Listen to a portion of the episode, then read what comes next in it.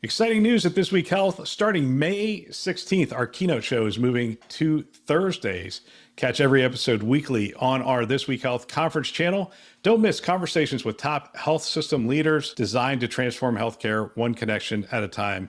Subscribe to This Week Health conference and stay updated every Thursday.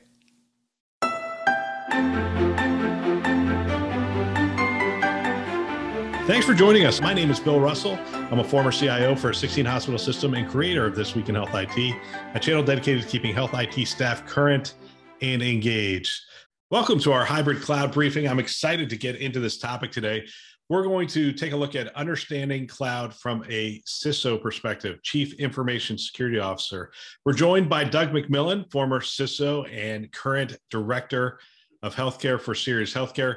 The podcast series is going to culminate in an excellent panel discussion talking about who owns cloud strategy in your organization and how to effectively build out a strategy. Check the description box below for the registration link to learn more about our upcoming webinar. We want to thank Microsoft and VMware for making this content possible. Now, on to the show. Today, we're joined by Doug McMillan, the director for Sirius Healthcare who focuses on cybersecurity and for cloud computing. And we're going to have a conversation about cloud computing. Doug, welcome to the show. Thank you. Nice to be here. Looking forward to the conversation. We're gonna we're gonna break cloud down into a couple of topics over the next couple of shows. The first one, we're just going to talk about what is cloud and, and what it's about. But let's start with this. Give us a little of your background and your experience with cloud computing.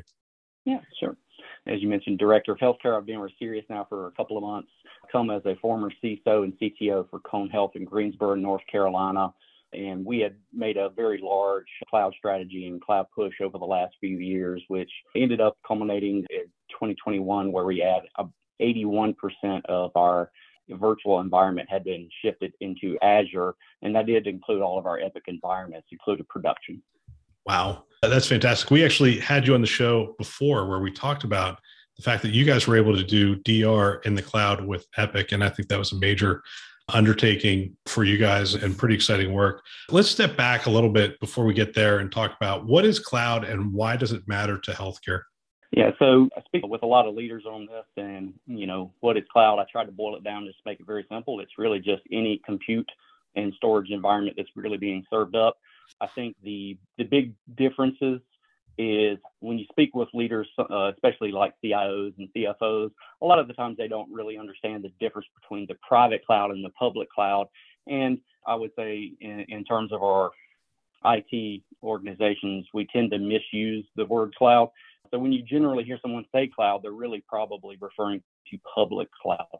But in general, when you look across them, you know, all of the uh, private versus public, you have things like on-prem, which is your private clouds. You have colos, vendor hosted, and then you get into infrastructure as a service, platform as a service, and software as a service.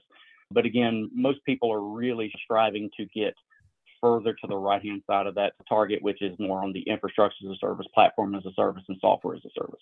Yeah, it's interesting. We talk about moving up the stack, and literally, when we're saying that, as you're a CTO, I'm a former CTO. When we're mm-hmm. saying that, we actually see stacks and we see different layers of that stack.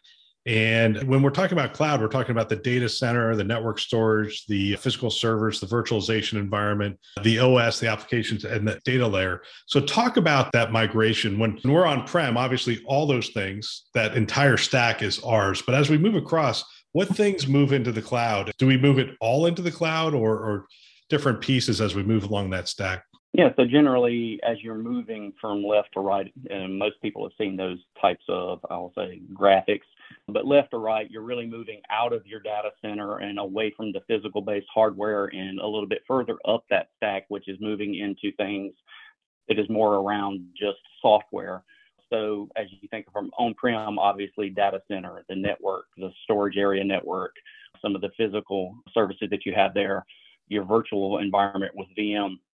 As you start to shift to colo, let's say the data center, right? You know, that kind of drops off and you start to still take care of the others. As you move to vendor hosted, then things like some of the physical pieces start to move off. But really, as you shift over into that IaaS and PaaS, it's really only hitting operating system level and up. Obviously, networking from just you know software defined networking that is still under your control as you move into your public cloud instances but it's really mostly operating system and above which is what you're really looking for. And so when we move to something like like a workday or salesforce that's all the way over on the one end. We don't know what servers we're running on. We don't know what the operating system right. is.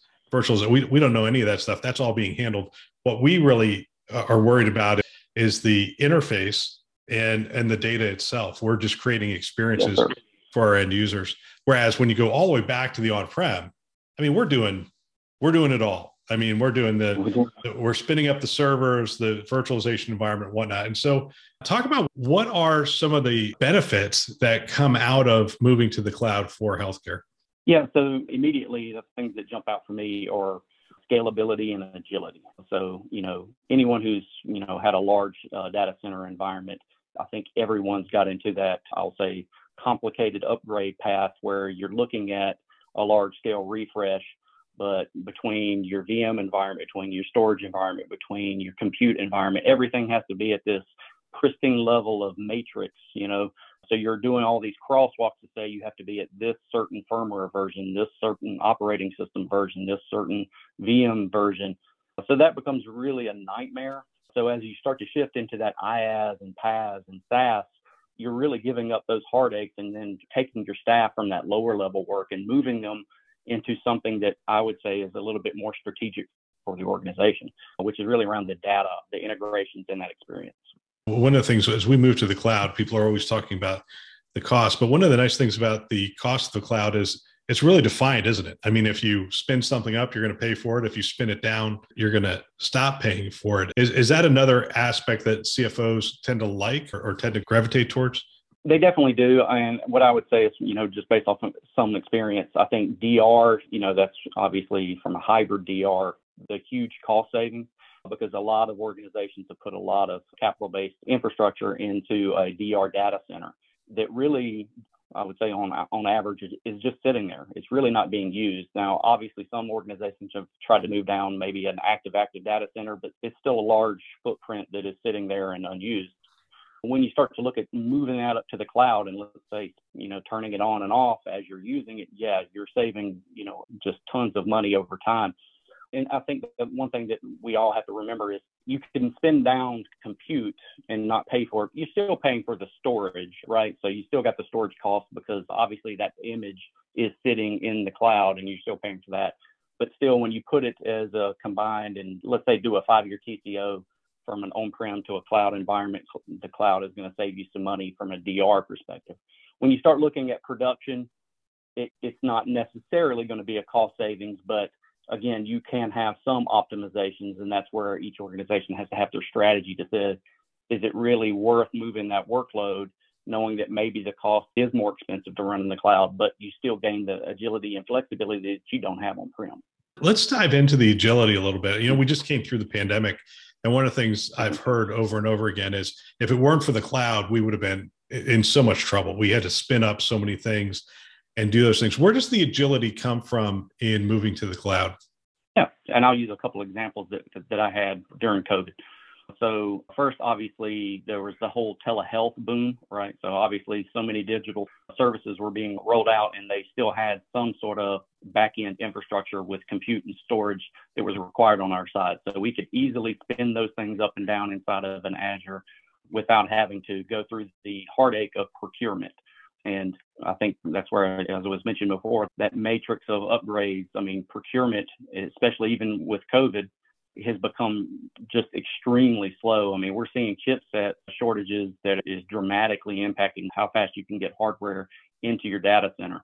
So as you start looking at things like cloud services, you can actually spin those up. You're not really waiting on that procurement. You can really just start to take advantage of them. The other major use case that we had during COVID was we had a very large uh, amount of our workforce shift from on-prem out to remote work.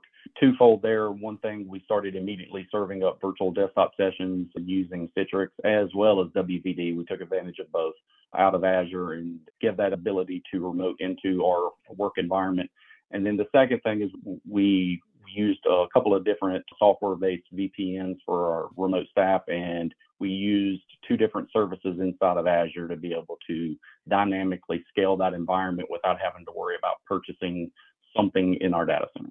I'll tell you, Doug, the other thing that was always impressive to me about the cloud was the automation and the programmability. My IT team was always coming in and really shocking me with, "Hey, look what we can do. We can spin up, you know, 25 servers, a complete cluster that does all these these functions, and all we have to do is hit this one button, and it all gets gets stood up." And so, even from the IT side, there's a there's a fair amount of automation that can be offloaded.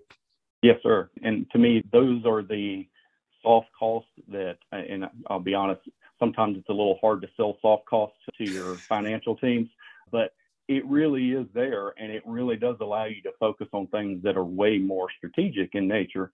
But some of the arguments I've had with some CFOs in the past is it's not really a cost savings, it's just you're moving somebody to work on something else. So you don't save money, but you definitely save time and allow them to do more work. Yeah, but the thing I'm t- telling people right now is we have this significant competition for labor. And to the extent that we can start getting our people working on the really fun things, the really exciting things, and a lot less on the, hey, can you go down into that data center, pick up that server and put it into the rack? I, I think we're going to be able to attract people to just more dynamic work as we move forward. Let me close this one out with this on security. So, security used to be one of the main reasons that people would give as hey we're not moving to the cloud security. What's the current state of that? How should we be thinking about cloud security? Yeah so definitely it is a concern and it's a valid concern because i think we've all seen the headlines where maybe someone made a misconfiguration and all of a sudden data has been exposed and it could be you know pii or phi and now you end up having to report a breach. So the concern is valid but what I would say is over time, seeing how cloud controls have evolved and seeing how that you can use, let's say, security platforms to kind of monitor and ensure that things like that are not happening. I think the risk of them happening is going lower and lower and lower. So what I try to tell CISOs as I talk to them over time is you should view the cloud as the solution, not the problem because again, cloud teams have a lot of the same problems that your traditional infrastructure teams have, which is you're operating with not enough staff and doing way too much. So again, if you're thinking of cloud and you're thinking of DevOps, we'll add in DevSecOps, and now all of a sudden you start to be able to do more with less. And that's again to your point of staff shortages. That's the key in this time. Absolutely, Doug. Thanks for this great introduction into the cloud. What a great discussion. We want to thank our sponsors, Microsoft and VMware, who are investing in our mission to develop the next generation of health leaders. Thanks for listening. That's all for now.